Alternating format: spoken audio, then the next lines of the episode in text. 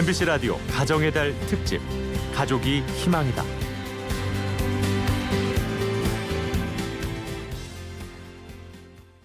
여보세요. 네. 네. 네, 들어가 계세요. 그리고 오뎅도요. 네. 오뎅 1인분 드릴게요. 김밥 한줄 부탁하라. 서울 관악구 신원시장의 작은 분식점. 전통시장에선 드물게 젊은 목소리가 손님들을 끕니다. 김밥 한줄 달라고.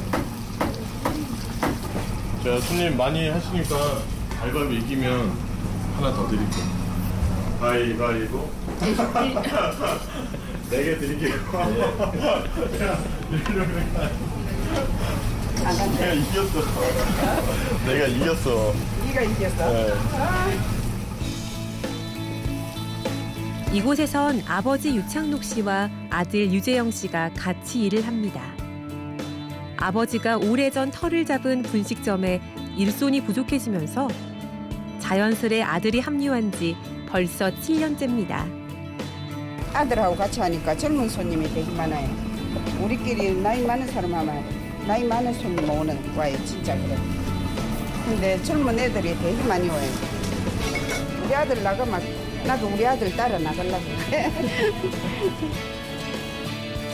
안경 광학과를 졸업하고 안경 관련 일을 하던 영재 씨를 이곳으로 이끈 것은 아버지였습니다.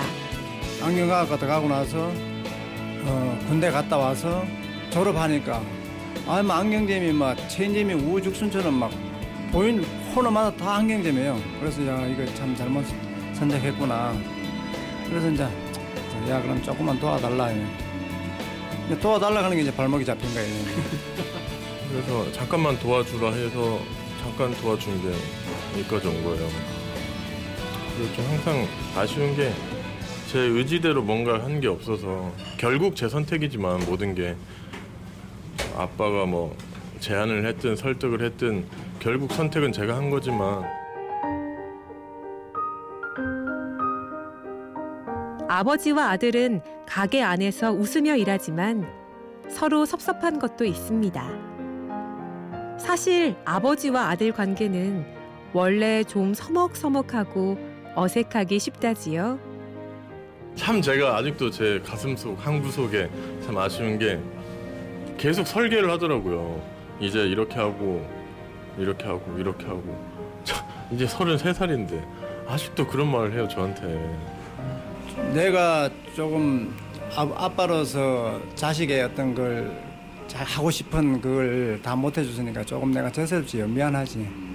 이걸 어떻게 좀 물려주스마 싶은 마음은 들어요. 근데 지금 받는 사람이 어떻게 해서 이제 좀 안 받고 지 스스로 독립하려고 그러니까 조금 그런 데 좀 갈등이 있죠.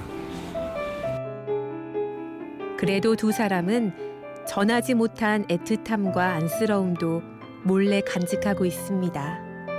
그래서 이제 안경점을 하나 뭐 좀 오픈을 시켜주고 이랬어야 되는데 이제 그러지 못한 게 조금 이제 아쉽고 참 70먹은 아버지가 아, 예순 살 아들을 만날 걱정한다든지 똑같은 마음 같아요. 근데 지금도 나가면은 뭐 차 가지고 가면은 좀 항상 조심해라 그러고 너무 너무 말랐어요 아빠 지금 옛날에 비해서 저렇게 서서 작업하고 계시면 냉장고에서 제가 물건을 많이 꺼내거든요.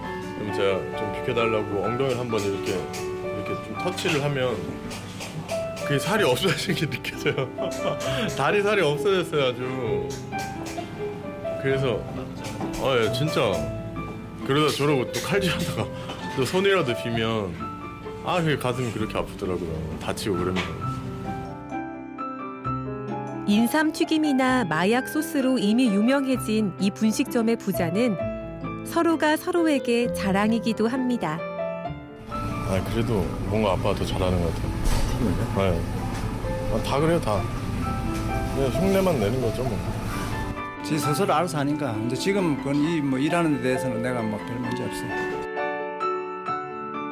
평소에 못한 말도 꼭 남을 통해서야 할 수 있는 한국의 아버지와 아들입니다. 재영아, 어, 엄마 아빠 이렇게 참 네 할 일도 많은데 엄마 아빠 도와서 너무 고맙고 빨리 막 결혼해서 어, 엄마 아빠한테 더 효도하고 그래라. 아들아 사랑한다 고맙다. 항상 좀 미안함도 있고 야속하기도 하고 좀 아, 야속하기도 하고 미안하기도 하고 아빠한테 그래요. 아버지 제가 항상 못 믿어온 둘째지만 제 스스로 노력 많이 하겠습니다. 사랑합니다. 어느새 MBC 라디오 가정의 달 특집 가족이 희망이다.